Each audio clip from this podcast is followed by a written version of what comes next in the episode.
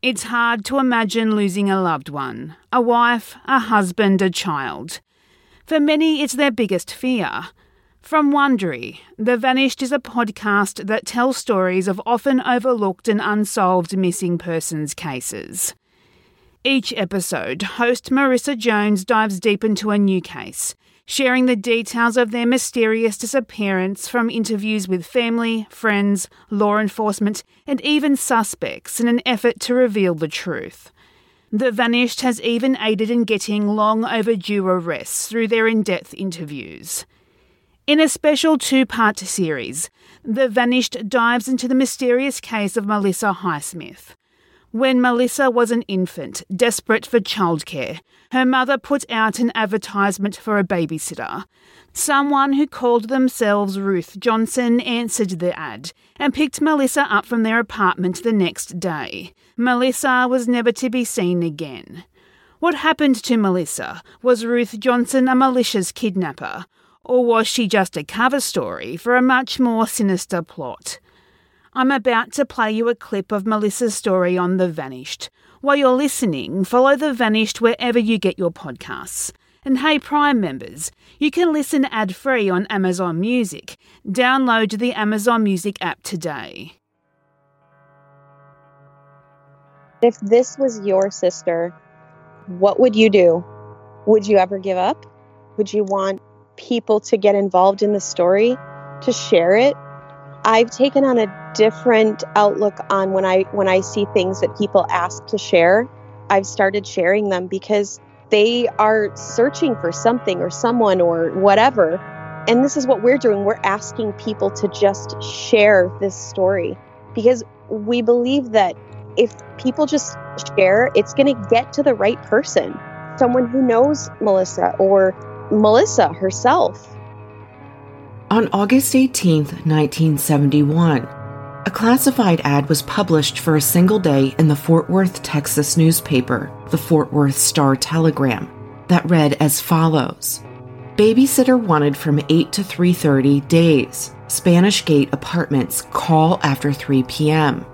On August 23, 1971, a woman who said her name was Ruth Johnson came to the door of Alta Highsmith, who had placed the ad, and said she was there to pick up Alta's 21 month old daughter, Melissa Highsmith.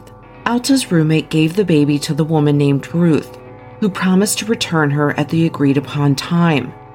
Melissa Highsmith has never been seen again, and the story of her abduction that's a tale we're going to unfold for you with exclusive interviews, new information, and questions that seem as though they should be easy to answer. I'm Marissa, and from Wondery, this is episode 371 of The Vanished Melissa Highsmith's Story, Part 1 The Woman with the White Gloves. By the summer of 1971, Alta was a single mom back in Fort Worth with her one year old daughter, struggling to make ends meet and still growing up herself while raising a young child. We knew she had to have been struggling given what Jeff told us about Alta's early life and lack of a solid family foundation, which we will explore further in the second part of this story. We actually spoke to Melissa's mother, Alta, in the first interview she has agreed to in many years. We asked her to tell us in her words what happened in her marriage and how she and Melissa ended up in Fort Worth at this apartment with a roommate.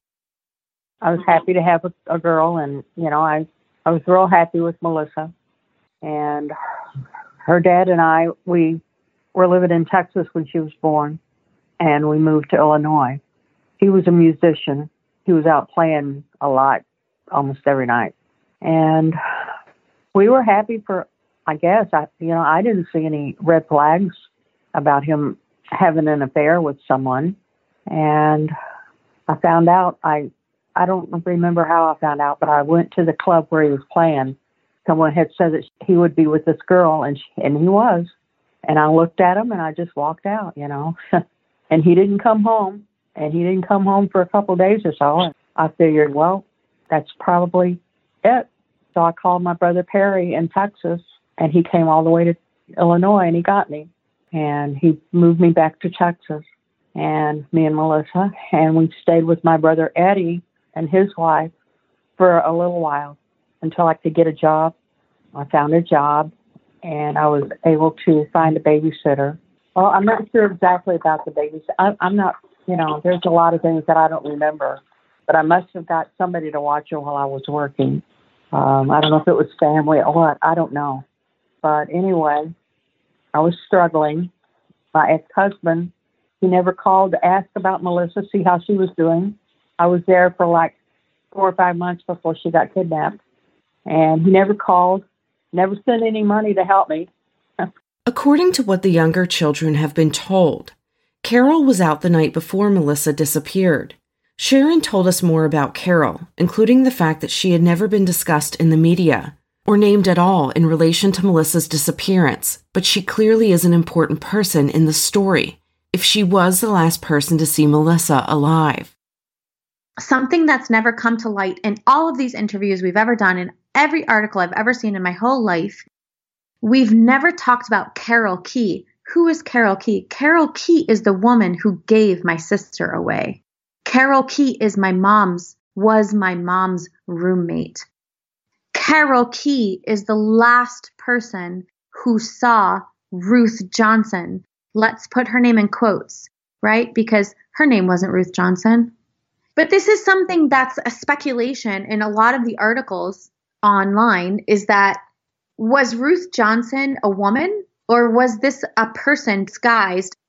Part of me also thinks that this person that was possibly, possibly a man dressed as a woman with a wig because wigs were very, very, very trendy back in the 1960s, 70s, let's say.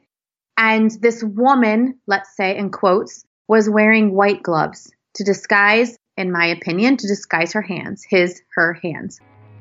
If you've ever been to Texas, you know that anyone wearing gloves in the heat of an August summer would stand out. And that certainly makes us wonder why she would have been wearing them.